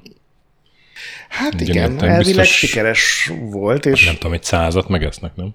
De ez de ezek már ilyen kimondottan KFC éttermek Nem, voltak? ezek rendes étterem. Az az első is egy rendes étterem volt, és volt egy külön oldal, amin ugye a Kentucky Fried Chicken, akkor ez még inkább leírás volt, mint brand. Aha. Hogy, hogy tényleg Kentuckyból szuper fűszeres sült csirke, és akkor az háromféle... De akkor a fűszer titkos fűszer receptet azt megosztotta? Nem, nem osztotta meg, hanem porciózva kiküldte nekik. Ő, ő szállította. Igen. Na, okos. Pont most mondtam volna, hogy Claudia keverte a fűszert az otthonukban, uh-huh. a Sanders pedig intézte a üzleti ügyeket, bankokat, postára járt, ilyesmi. Na, meg, tehát, hogy száz csirkét mondjuk elfogyaszt egy étterem egy nap, azt gondolnám, uh-huh. akkor az 5 dollár. És még hat étterem van, akkor az 30 dollár, és azt mondtad 105 dolláros nyugdíja volt, akkor az 30 dollár egy nap, akkor ilyen 900 dollár uh-huh. royalty. Tehát így a nyugdíjának a többszöröse Igen. bejött. De hát azt azért láttuk, hogy ő nem feltétlenül a legjobb üzleti érzékkel nyúlt a dolgokhoz. Na tehát... jó, de hogyha visszamegy még egy körre a pácikás kajáért, akkor plusz, pluszban van. a kaja. Arra nem kell költeni. Tehát most jött el az az időszak, amikor, amikor úgy döntöttek, hogy nincs más lehetőség, muszáj franchise-t építeni, mert ahogy te is mondtad, abból sokkal több pénz jön be, mint a nullához konvergáló nyugdíjából, úgyhogy itt jött el az az időszak az életében, amikor kocsiba pattant és az országot járta, gyakorlatilag minden este egy másik étteremnél demózta a termékeit. Nyilván az volt a jó, hogy ha ez ízlett a vevőknek, ő nekik ingyen ajánlotta föl, vagy szinte ingyen, és ezzel próbálta a helyi étteremnek bemutatni, hogy látod, erre van kereslet, barátom. De volt egy ilyen mobil főző állomás az a autóban? kocsiban vitte magával a kuktáit, meg uh-huh. a mhm. fűszerét, és a kocsiában aludt, hogy ne kelljen hotelre pénzt ja. költeni, és ez 66 évesen azért elég meredek szerintem Respect. egy kocsi hátsó ülésén. Én nem fogom ezt csinálni 66 évesen. Én már 50 évesen is homolulban szeretném tölteni az időt, ahogy a KFT énekelte. És ez egész sikeres volt, annak ellenére, hogy ők ketten voltak a franchise nak az alkalmazottai, meg, meg ügyvévői, meg minden, tehát senki más nem vettek be. Néhány évvel később ismét saját éttermet tudott nyitni, és a franchise már akkor úgy működött, elég ismert volt az, hogy hozzájöttek kérvényezni, és nem neki kellett utaznia meg kocsiban üldögélni. És hol nyitotta a saját éttermet? Az ugyanúgy Corbin. Nem Shelbyville, az is egy Kentucky beli. És azt már nem került el a autópálya? Nem, azt már úgy választotta ki. Uh-huh. Nyilván akkor még a Herland Sanders nevet használta, de nagyjából ekkor jutott eszébe, hogy hát őt igazából kinevezték ezredessé, és hogy ez valami plusz lehetne, ilyen emlékezetesebb lehetne, építhetni a brandet, és egyrészt felvette a Colonel Sanders nevet, tehát a Sanders ezredest, és ekkor találta ki a kis szerelését, amit aztán ugye egészen haláláig hordott, ez a fehér öltöny, fehér haj, kineveztette a bajszát meg a kecskeszakállát, azt át kellett fehérre színeznie hetente, mert az nem volt ősz, és az ugye ez a fekete szemüveg, fekete cipő, meg ez a fekete nagyon vékony csokornyak kendő szerűség, és így kezdett el. Ja, meg sétapálca az nagyon fontos volt.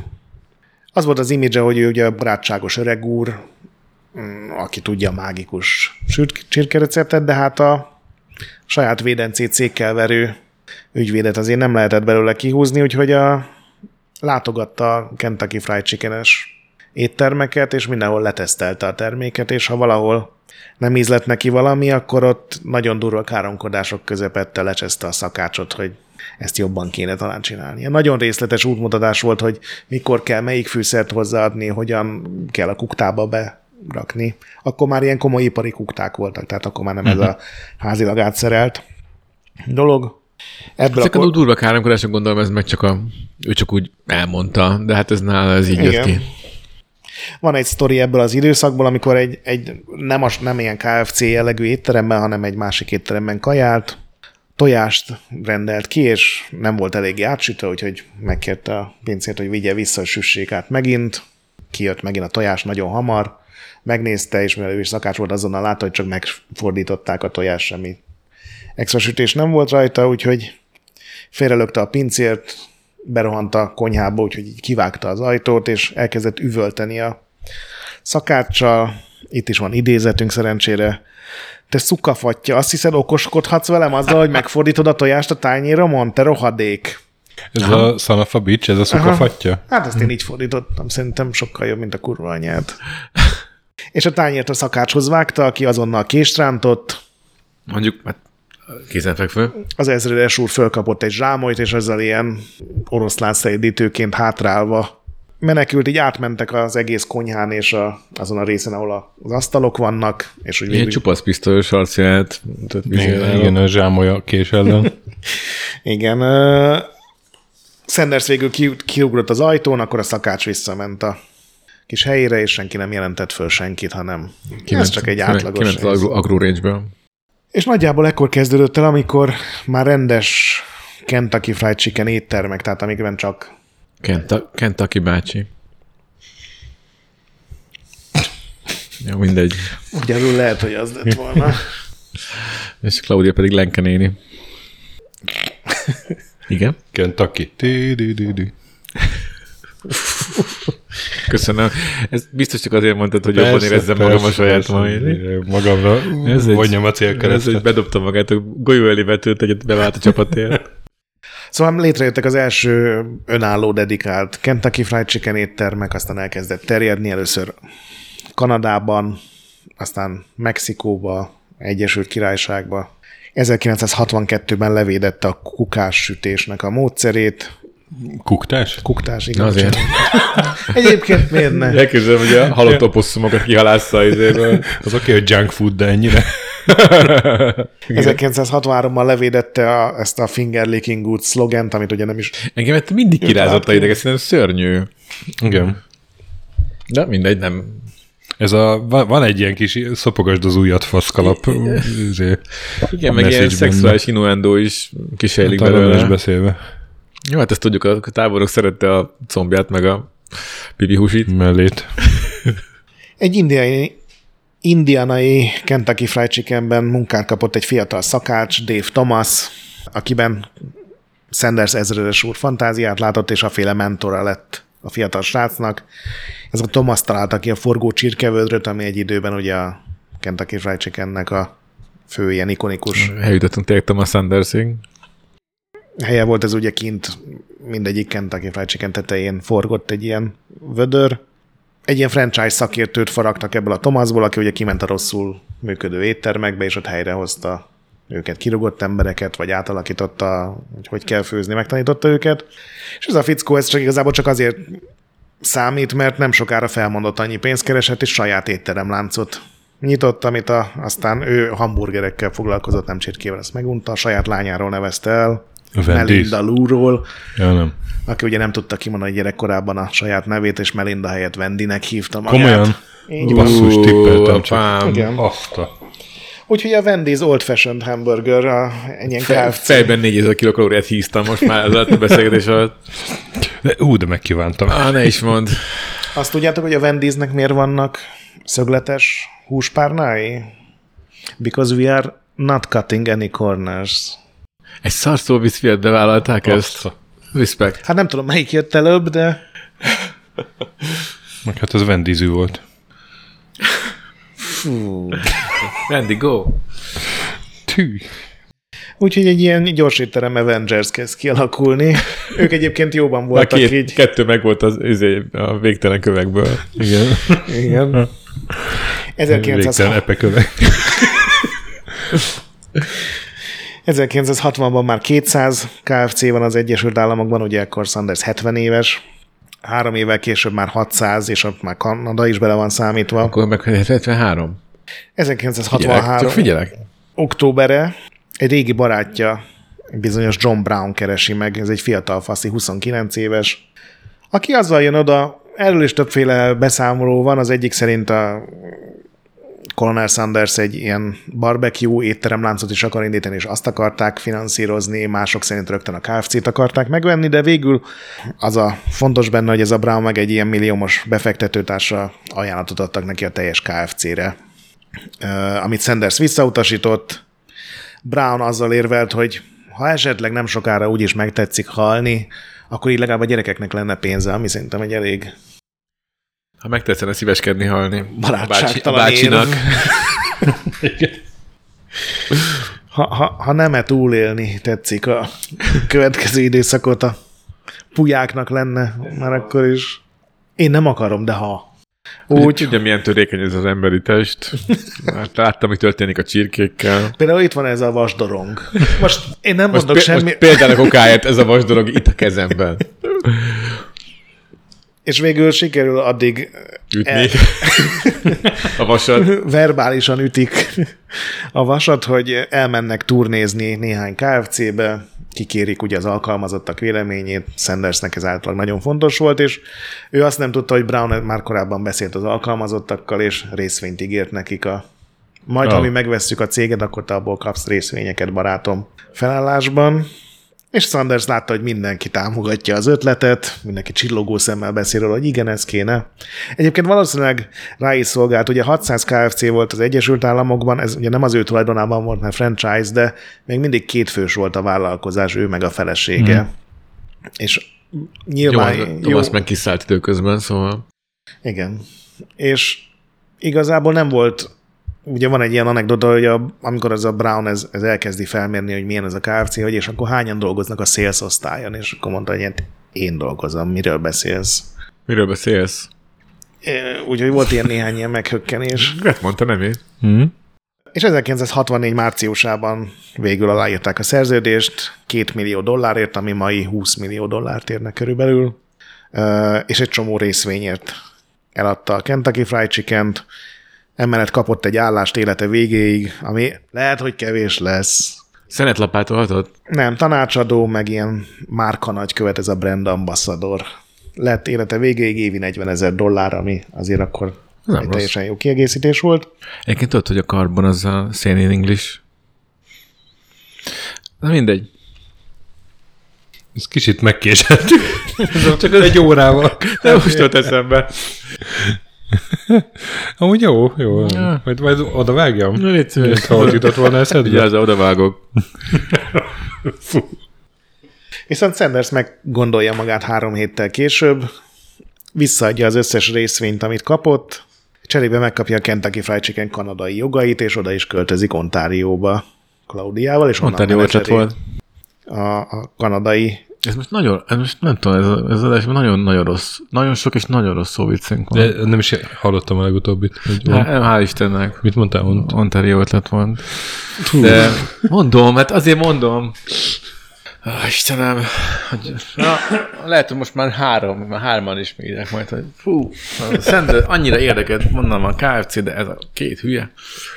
Úgyhogy Brownnak az egyetlen nagy változása az volt, ugye megesküdtek, hogy nem fognak a recepthez hozzányúlni, hogy uh, nyilván ő sales csapatot szerződtetett, meg marketingeseket is, tévéreklámok, amihez ugye Sanders-t alkalmazták a kis szerkójában, uh, és ennek köszönhetően így a 60-as évek végére egy ilyen mókás celeb lett tulajdonképpen Amerikában, így meghívták mindenféle talkshowkba, az összes ilyen nagy nevű esti műsorba, Starbucksba ment a zsámolja.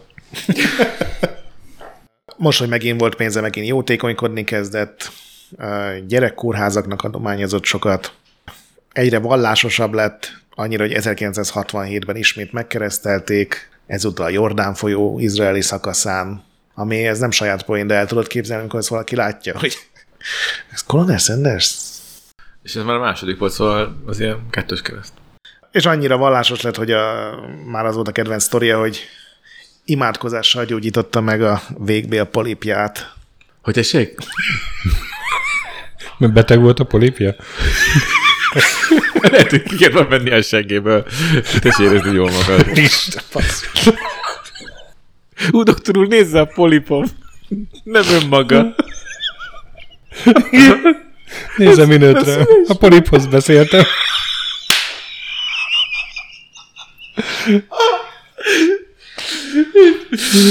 Istenem, van rajta valami kinevés. Tudtam, hogy ezt kire kellett volna hagynom. Jaj, itt altesti poénak tekintettél bármikor számíthatsz ránk. De hogy eh, Frankon klinikai tesztelve meggyógyított vég, végvé polipot? Nem, klinikai nem volt tesztelve. Ja, csak így gondolta, hogy ez sikerült? Aha. Oké. Okay. Összebarátkozott Lényeg, hogy- a, azokkal az ilyen televangelistákkal, tudod, akik Isten azt mondta, hogy nekem még egy magánrepülőre szükségem lenne, ez a Jerry Falwell, meg a Bill Graham, ez a legalja. Mm. Demokratából republikánusba váltott, 80. születésnapjára meghívta J. Edgar Hoovert, akitől megkapta ajándékba az FBI aktáját, ami Ó, oh.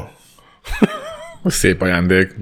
Az akta úgy kezdődött, hogy Colonel Harlan David Sanders az FBI nem tartotta megfigyelés alatt, és a következő három oldal az végig feketével ki volt csatírozva. 1968-ban megpróbál a politikában is részt venni, szenátornak jelölteti magát, de kikap, és aztán egy George Wallace nevű alabamai politikus, aki a szegregáció visszavezetésével kampányolt, ő, ő úgy gondolta, hogy Sanders lenne a legjobb alelnök jelöltje. Ő nagyon sok pénzt kapott Sanders-től a kampányaira, a lánya szerint nem azért, mert rasszista lett volna Sanders, hanem a többi politikai ötlete miatt kedvelte Wallace-t.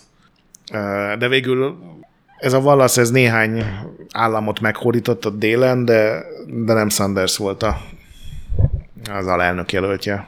Végül hivatalosan nem kérték fel valamiatt. Hát, hogy nem szerették a valasztópolgárok. 1971-ben eladják a KFC-t, ez a Brown, aki ugye 2 millióért vette, 285 millióért továbbadja a Food Distribution Company-nek, Az már marzs. Uh-huh. akik egyébként alkoholból éltek, tehát a Smirnoff vodka volt az Aha. ő fő, abból volt ennyi pénzük. Egyrészt Colonel Sanders ideges lett, mert ő így nem kedvelte az alkoholizálást, ugye az Alcoholics Anonymousnál is volt, anonim alkoholistáknál is volt ilyen jótékonykodó, ilyen beszédeket mondó ember évtizedekkel korábban, de mivel ugye visszaadta a részvényeit, ebből egy kanyi fillért nem látott, úgyhogy lehet, hogy ez is negatívan érintette. Ezt követően elég nyíltan közölte, hogy a KFC minősége azonnal zuhanni kezdett, mert ugye ez a nagy cég megvette a KFC-t, és azonnal elkezdtek spórolni, tehát rövidebb ideig sütötték a húst, kevesebb fűszert raktak rá, általában rosszabb minőségű dolgokat. 1974-ben Sanders beperelte a Kentucky Fried chicken vagy hát a tulajdonos céget, mondván, hogy már nem követik az ő receptjét, és ennek köszönhetően az ő megítélését tiporják a sárba. Ekkor is ő volt a KFC-nek a kabala figurája, tehát közben, miközben mm-hmm. ment a perő reklámfilmeket forgatott, meg elutazott Japánba egy KFC nyitásra. Úgyhogy nyilván peren kívül kellett megegyezni, tehát a KFC nem pereskedhetett a saját publikus figurájával. Colonel Sanders elárult az életrajzi könyvében, hogy ott egy millió dollárt kapott, tehát ő úgy érezte, hogy ezzel beismerte a cég, hogy Hogy egy millió dollárért neki oké, okay, hogy szarab csirkét árulnak a nevével. Hát nem, még, még ez se volt neki oké. Okay. Annyira fölbaszta magát, hogy visszatért Kentuckybe 1975-ben. Shelbyville-ben megint nyitott egy The csirkei. Real Kentucky Fried Chicken, RKFC. Igen.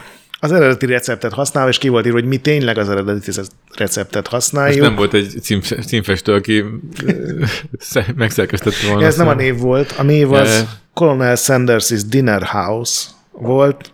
A KFC nagyon ideges lett, megkérték, hogy nevezze át, mert a, a Sanders a Colonelnek a nem, a Sanders név jogait is megvették ugye étterem használatban. Ugye átnevezte az éttermet a gyönyörűen hangzó The Colonel's Ladies Dinner House, tehát az ezredes hölgyének a vacsorázója. A KFC-t már nem cicózott, beperelték, mert hogy az ezredes név is az övék. Na jó van. Étterem bizniszben. Sanders azonnal ellenpert indított, mondván, hogy ilyen a szerződésében nem volt, hogy neki majd megmondják, hogy hol meg milyen nevű éttermet nyisson. Megint peren kívül megegyezés volt, ő eladta az éttermet, de az Claudia Sanders Dinner House néven tovább üzemelt, és ez az egyetlen nem KFC a világon, ahol a mai napig az eredeti KFC recepttel fűszerezik a... És működik a hely? Aha, igen. Ez király. Menjünk el. Továbbra is látogatta a különböző KFC-ket, nem csak Amerikában, hanem amikor utazott, akkor a megnyitó után elment a környékbeli helyekre. Amikor nem tetszett neki valami, akkor földre dobta a kaját, és elkezdett tombolni az üzletben. A kedvenc szavajárása a micsoda istenverte moslék volt. 1975-ben nyilatkozott a Louisville Courier Journalnak, miután vacsorázott egyet. Idézem, Uramisten, a bunda szörnyű, érződik rajta, hogy a legúcskább csapvizet használják olcsó lisztre és keményítővel, amíg olyan nem lesz, mint a tapéta ragasztó. Higgy el, tudom, miről beszélek, mert anyám pontosan úgy csinálta a tapéta ragasztót az asztalon. Nincs benne semmi tápláló, és nem szabadna árulni. A franchise tulajdonos nyilván azonnal beperelte. Egy, egy csillag. Jó hírnév megsértése miatt, de a bíróság elhessegette a vádakat, mert a cikkben nem írták le, hogy pontosan melyik étteremről beszél. Hmm. Oké. Okay. Kemény. De még ekközben is ugye ott van a boltnyitásokon, forgatja a reklámokat, 1977-ben megint tanúskodik a törvényhozás előtt, mégpedig a kötelező nyugdíjhatár, nyugdíjkorhatár ellen érvelt, mondván, hogy ő 87 éves és még mindig dolgozik, úgyhogy másnak sem kéne pihennie. A lánya által írt könyvben a 90 éves Colonel Sanders, amikor a szomszédoknál beszélgetett, és egy, nem tudjátok milyen az, amikor egy ilyen luktámad a társalgásban, és valahogy így Adja szállt el fölöttük. megpróbálod így kitölteni, akkor a házaspár férfi tagját a következőképpen szólította meg. Noah, nekem a 83. születésnapomig volt aktív szexuális életem. Ti meddig szexeltetek?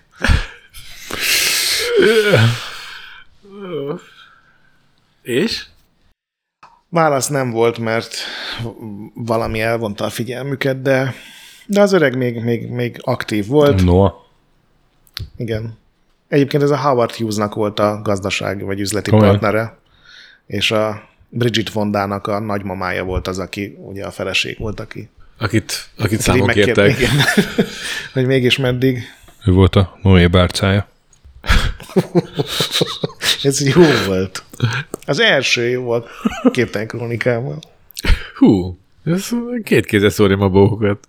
Aztán 1980-ban ö, egy rutinvizsgálaton leukémiát állapítottak meg nála, és nem sokkal később tüdőgyulladásban hunyt el, Kentucky-ban, Louisville-ben. A nyitott koporsóját a KFC főhadiszálláson állították ki három napra. Mert Miért? igen, ez egy jó kérdés, hogy tisztelegjenek az emberek a KFC főhadiszálláson. De hogy jó, de úgy Hát biztos le volt fűtve. nekem volt, volt Lehet, hogy már előtte bepan- bepanírozták. nagyon bírtam, de mondjuk, hogy ezt nem tudom elkezdeni. Kedves fűszerkeverékében megforgatták, és Ja. nem sütötték ki. Ugye a 11 fűszer pontos névsora meg aránya ma is titok. A Yum Brands nevű meg a cégnél van, akiknél a Pizza Hut meg a Taco Bell is, egyébként meg a Pepsi-nek az al és. Magyarországon nincs Taco Bell. Az nincs, de Kentucky Fried Chicken van, több mint 20 ezer üzlet van 150 országban, Magyarországon 89 darabot számoltam, ilyen pöttyökkel jelzik a térképen, úgyhogy nem könnyen megszámolni. És végig számoltad, ilyen kis x Aha. meg volt már? Úgyhogy Ez, ez a fiú, ez, ez tényleg oda teszi magát, nagyon kutató munkáról van szó. És valaha még Wendy's is volt, ugye? Oh, volt egy az oktogonon. Igen. Most szerettem. Bizony. Első Las Vegas-i útunk során a Baconátort te- le is tesztettük azonnal, amikor megláttuk az első vendést, emlékszem. Úgyhogy ez volt az ezredes úr élete, aki persze nem volt ezredes, de élni élt. Az az, biztos. Az tuti. Ma ilyen zseniális üzletemberként emlékeznek rá, hogy főleg a franchise-ásaim, de azért a korábbi 60 évében volt hát néhány igen, mellélövés. Mindez vissza, mindez visszarba belekapott. Flyland Error volt az Kedvencem a komp, amit tőcsődben megy, majd felépül a híd. És még biztos, hogy gyanakodva nézegettem munkásokat, akkor hogy valamit Mi az csinál. Isten mind, mind, de mind dolgozhatnak. Gát! És arra, és arra nem is tértél ki, hogy hintófestőként ő milyen volt.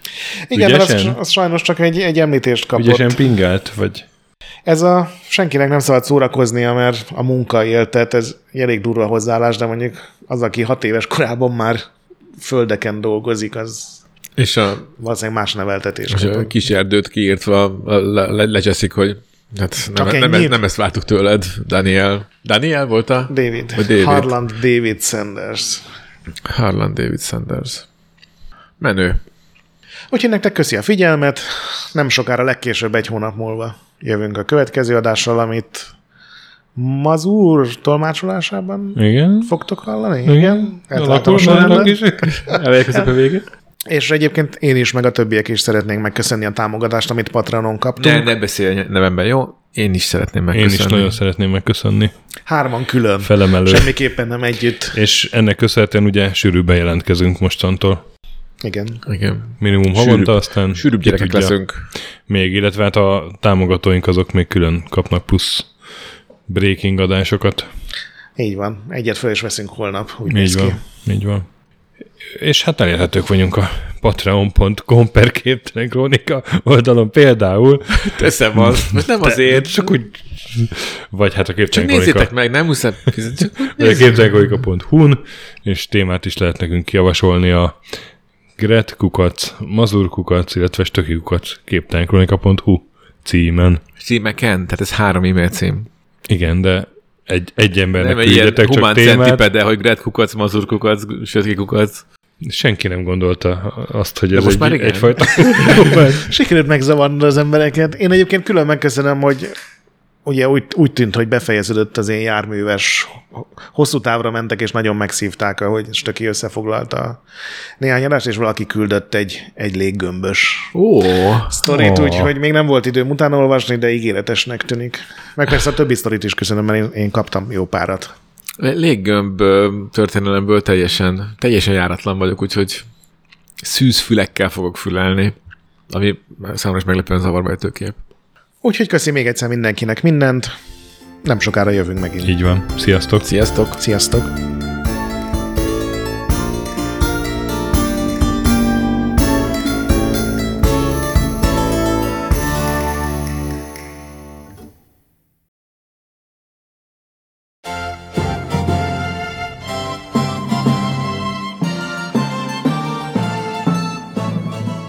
Képtelen Krónika rendszeres jelentkezése elképzelhetetlen támogatóink nélkül a támogatási lehetőségek a patreon.com per Képtelen Krónika oldalon olvashatók, támogatóinkat különleges adásokkal jutalmazzuk, illetve egy részüket név szerint is kiemeljük. Ezúttal is szeretnénk köszönetet mondani a következő embereknek.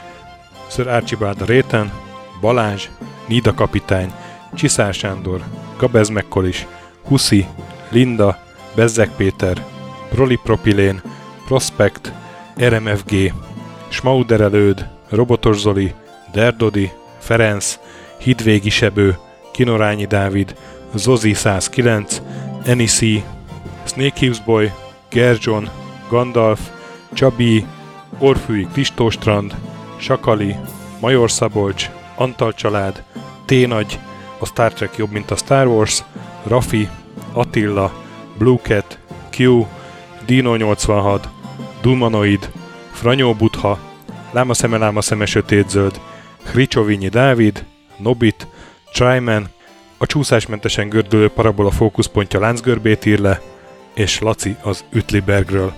Nagyon köszönjük nekik és mindenki másnak, aki segíti a létezésünket.